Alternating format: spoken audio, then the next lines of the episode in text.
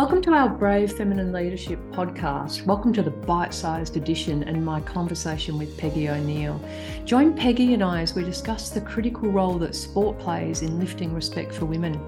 You know, gut feel, being perceived as too soft, deep community engagement, and stepping away from an established and successful career when the learning stops. I could have continued this conversation for days. Peggy was named Melburnian of the Year for 2021 and became Chancellor of RMIT University in Melbourne in 2022. In 2019, she was made an Officer of the Order of Australia for her service to Australian rules football, financial services, law, and women in leadership. Peggy was also the president of the Richmond Football Club when they won three premierships in 2017, 19, and 2020. Peggy is so open, humble, and a genuine inspiration.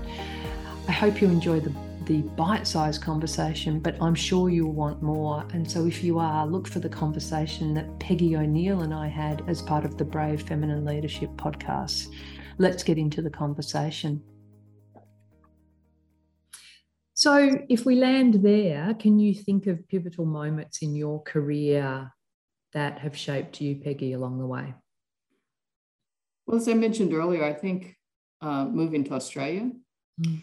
uh, as scary as it was, it made me think, um, well, you, you, you can do that, mm. and that you have to rethink uh, all the assumptions that you had about what you would be doing and where you would be living and um, and as much as you as I liked the adventure of being overseas and always wanted to live somewhere other than as a tourist, Yes. I didn't know it'd be for life. and it didn't mean I wasn't homesick because I left a pretty good situation, uh, very close knit family.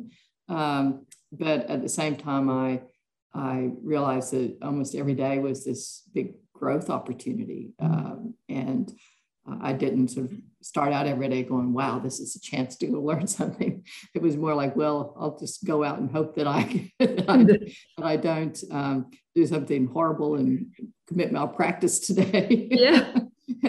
but uh, uh, so I think looking back on it, that was a big one. And, um, uh, and for the first three years, it was really difficult to deal with homesickness. Mm. Um, but at the same time, I was making friends, I was being integrated into the community. I had made a real effort to, to get out when I was waiting to go to uh, university because I had the assumption that everybody went to school on the same timetable that North America did. Of course. It never occurred to me. So I arrive in August thinking school will start in September and doesn't start till February. Uh, so I had a bit of time, but immediately I thought I can't sit around waiting for my, you know, then husband come home from work. Mm. So I volunteered. And that goes in one of my interests in. So I volunteered at Amnesty International for quite a while, made some friends, people I still see. But I thought I have to sort of find a place here. I have to find something that I can have an anchor to, and um, which means I need to meet people. Uh, and as soon as I can, I'd like to get a job, and that'll sort of increase the uh, the group of people that I know and, and I can understand the place a little bit better. Absolutely. But every time I thought, I've got a handle on this, I realized Australia was quite different than the United States. And um, uh, as a tourist, you think, well, we speak English and generally it's the same, but, um, but culturally, the more you're here, the more different it is. Very different. Mm-hmm. Yeah. Uh, so I think that was probably the big one. Um, I think another one was again, career related was um, uh, deciding that I didn't want to be a partner in a law firm anymore and that I wanted to start out on another uh, career, being on yes. boards, um, working, you know, part time as a lawyer.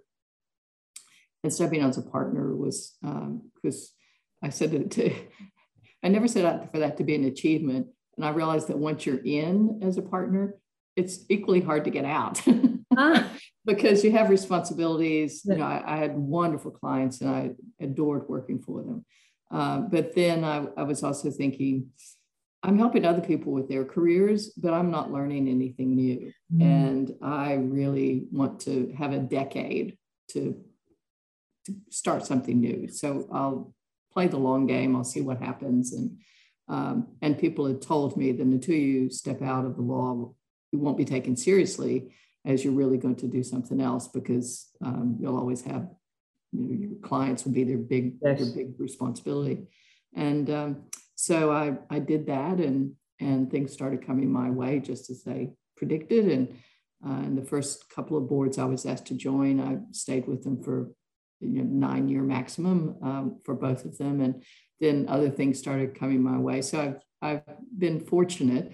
Um, there's some things you know you apply for and you don't get um, but uh, but generally, I've been able to be involved with things I'm really interested in, and um, and that's you know energizing. I just wonder if there's something in the water with all these incredible female presidents and the success that they're having, uh, leading leading AFL clubs. You're an incredibly humble leader. Um, and so I know when I ask these questions, you'll defer to the team around you. But I really would love to understand you know do you think there's anything um, that you've brought to the role so style or traits or otherwise um, that might be considered feminine um, traits? Do you think there's anything in that that has contributed to this extraordinary success?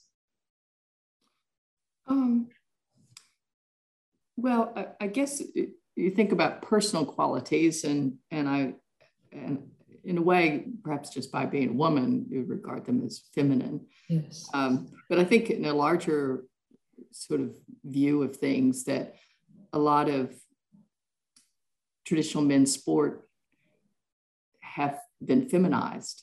I mean, the idea about be who you are, uh, talk about your uh, your fears, uh, be vulnerable, rely on your teammates. Mm. Whereas um, what's related to me that as little as 10 years ago, it's like, oh no, you can't, you got to be the tough guy and you can't talk about what's going on at home and you can't do all of that.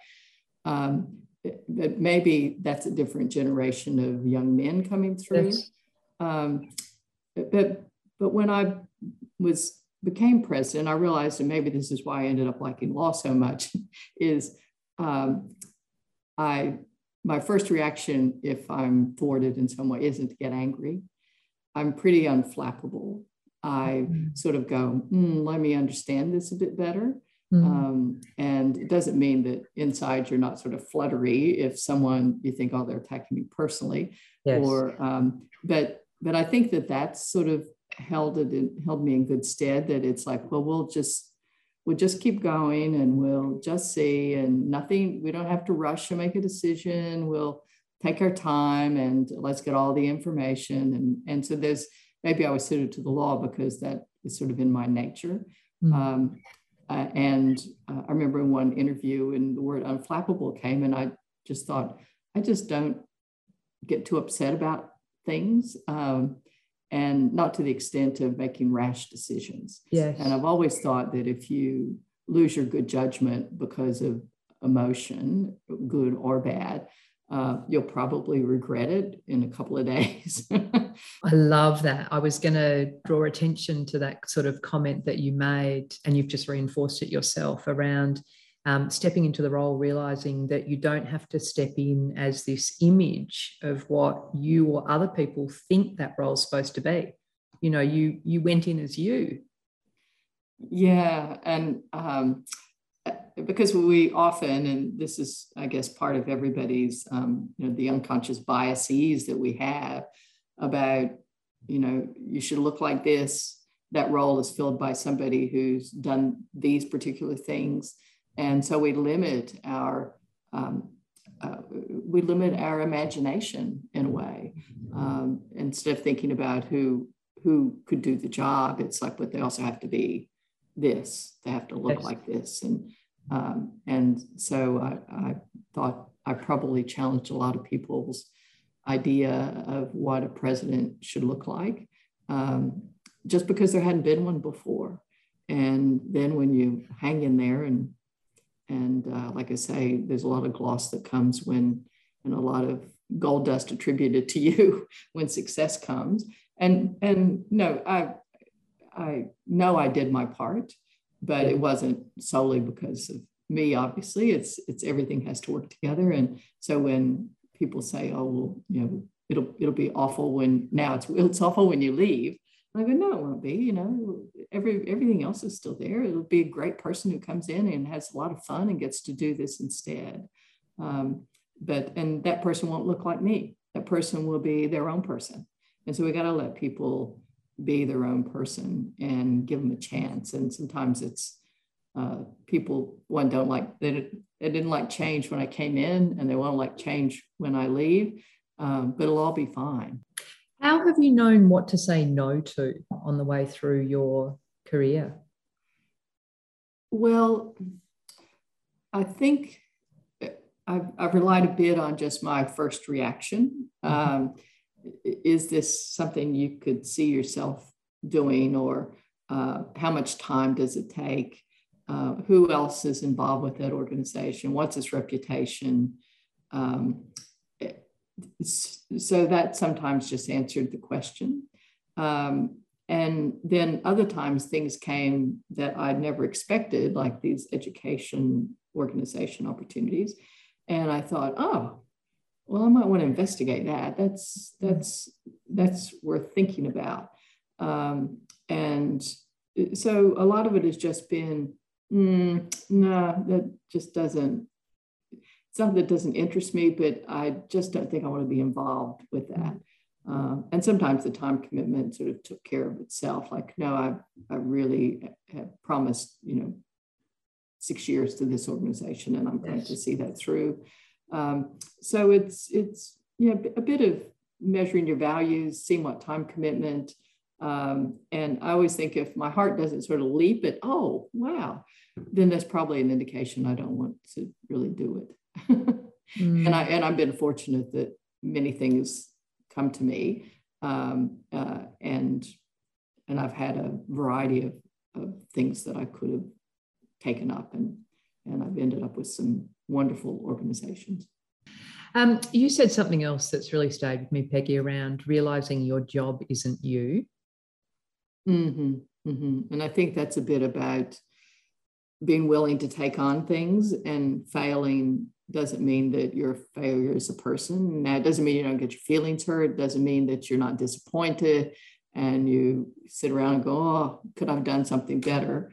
Um, but it isn't, it's, it's not me. There'll be other things that are me, but I think a, a, I don't think you can identify too much and still have a healthy a re- respect yeah. Um, if you identify with the job and that the um, your success or or deficiencies in that job means that you as a person are good or bad. You can't be that invested in that.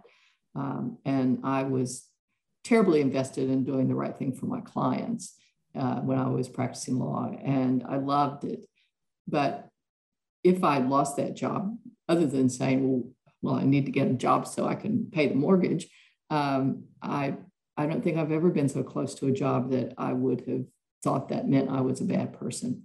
And that might have come from early in my law school life, uh, because in America, you go to law school after you do an undergraduate degree. Mm-hmm. So, um, so by the time you get to law school, you've been at least your fifth year. Uh, and some people have been out and worked and come back and did it and all of that but um, but I went to a fantastic law school in America, the University of Virginia, and it takes really high caliber students. I was a, a state based student in Virginia, so I got some dispensation. but, uh, but I remember um, everyone was so used to being top of the class. Everyone was so used. You know, I mean, there, this was people who'd been Harvard and physics, mathematics, and all this. They come down and and uh, I remember our professor said to us before the first semester grades were released, they called us all together, all the first years of law, and said, uh, you know, some of you will really have a,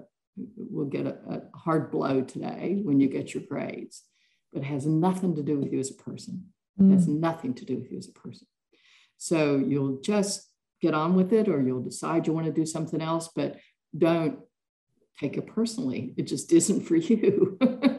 and uh, and from time to time, I've had to have that conversation with young people who've worked with me that this just isn't the place for you. It doesn't mean that you won't go on and find your spot and you'll be appreciated and it may not be law it may be something else but i think that conversation is important to have with yourself from time to time when you and i think it's also important to think if i'm that upset about where i am or i'm still just is um, it's the wrong place you know yes. that to to know when to leave is important as well because you need to find a place where you can do good work and people appreciate you um, if in your career because we all want meaningful work and we all want to have meaningful lives and work is an important part of that mm-hmm. um, but uh, but it can't be that you don't feel you have value as a person unless you're successful at your job and uh, and that's often that fear of failure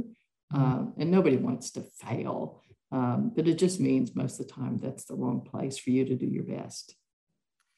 Peggy, I could talk for hours. The audience could listen for hours. Well, I've rabbited on about it. You don't, not at all. Um, but uh, I've already taken far more of your time than I thought I would. Um, but I do want to ask the last question I ask of everybody, and that is from your perspective, what does brave feminine leadership mean? And do you think it needs to change?